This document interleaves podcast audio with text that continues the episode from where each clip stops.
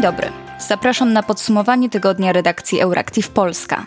Nazywam się Patrycja Gosk i opowiem Wam, co działo się w tym tygodniu na świecie. Dzisiaj będzie między innymi o dacie najbliższych wyborów oraz o dymisji ministra zdrowia. Znamy termin wyborów parlamentarnych. Prezydent Andrzej Duda podpisał postanowienie o zarządzeniu terminu tegorocznych wyborów do Sejmu i Senatu na 15 października. Przekazała w mediach społecznościowych jego kancelaria. O tym, że prezydent wybierze ten termin, świadczyły wcześniejsze nieoficjalne doniesienia, zgodnie z którymi zwrócił się on do Państwowej Komisji Wyborczej o zaopiniowanie właśnie tej daty. Choć już od kilku tygodni politycy wszystkich partii organizowali różnego rodzaju wydarzenia w duchu kampanijnym, oficjalnie kampania wyborcza rusza dopiero po opublikowaniu postanowienia o zarządzaniu wyborów w Dzienniku Ustaw, do czego doszło 8 sierpnia wieczorem. Kampania potrwa do północy dnia poprzedzającego dzień głosowania. Po ogłoszeniu swojej decyzji prezydent zaapelował o liczny udział w wyborach. Przyszłość Polski jest sprawą każdego z nas. Korzystaj ze swoich praw, napisał. Na dwa miesiące przed wyborami parlamentarnymi premier Mateusz Morawiecki przyjął rezygnację ministra zdrowia Adama Niedzielskiego, a na jego miejsce powołał posłankę PiS Katarzynę Sójkę. Dzisiaj rano podczas rozmowy z panem ministrem Adamem Niedzielskim podjąłem decyzję o przyjęciu jego rezygnacji z funkcji ministra. I jednocześnie postanowiłem też zaproponować tę funkcję pani poseł Katarzynie Sujce, lekarce, internistce, która, która zna służbę zdrowia od podszewki, jest jednocześnie też aktywnym członkiem Komisji Zdrowia. Premier podziękował Niedzielskiemu za to, że podjął się arcytrudnej funkcji w momencie, gdy wybuchła światowa pandemia. Odwołanie Niedzielskiego nastąpiło po tym, jak ujawnił on dane z recepty lekarza. Była to reakcja na walkę resortu z internetowymi portalami do wystawiania recept poprzez narzucanie lekarzom dziennych limitów, co okazało się dla ministra zdrowia zgubne. Jego dymisji domagała się nie tylko opozycja, ale także lekarze i dziennikarze.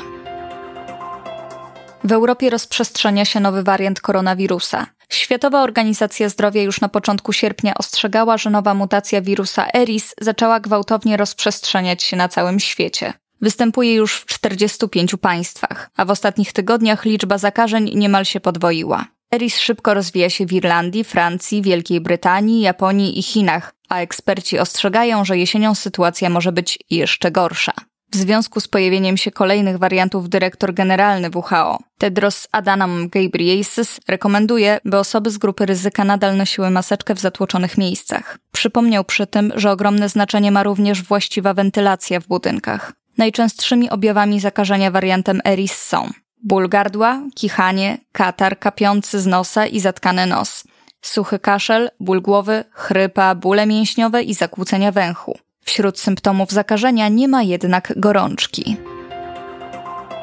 Ukraińskie służby aresztowały kobietę podejrzaną o próbę przygotowania zamachu na prezydenta Wołodymyra Załańskiego. Podejrzana kobieta to mieszkanka miasteczka Oczaków w obwodzie mikołajewskim gdzie pracowała w sklepie w jednej z baz wojskowych. Została aresztowana przez Służbę Bezpieczeństwa Ukrainy po tym, jak stwierdzono, że zbierała ona informacje na temat wizyty prezydenta Wołodymyra Załańskiego w tym obwodzie. Próbowała poznać trasę, którą będzie poruszał się prezydent, tak by Rosja mogła przeprowadzić uderzenie z powietrza, w wyniku którego miał zginąć Załański. Ponadto fotografowała również okolice i szukała informacji na temat magazynów z amunicją. Ukraińskie władze już od pewnego czasu były świadome działalności kobiety. Zamiast jednak ją zatrzymać, obserwowały ją, by zdobyć więcej informacji, zarówno na temat zadań zleconych kobiecie, jak i jej rosyjskich współpracowników. Według informacji przekazanych przez Służbę Bezpieczeństwa Ukrainy, kobieta została ostatecznie złapana na gorącym uczynku, gdy próbowała przekazać zebrane dane rosyjskim służbom.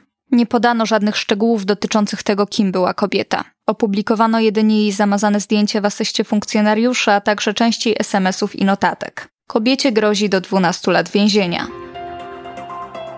Na początku lipca Międzynarodowa Agencja Energii Atomowej wyraziła zgodę na spuszczenie przez Japonię wody z elektrowni jądrowej w Fukushimie do oceanu.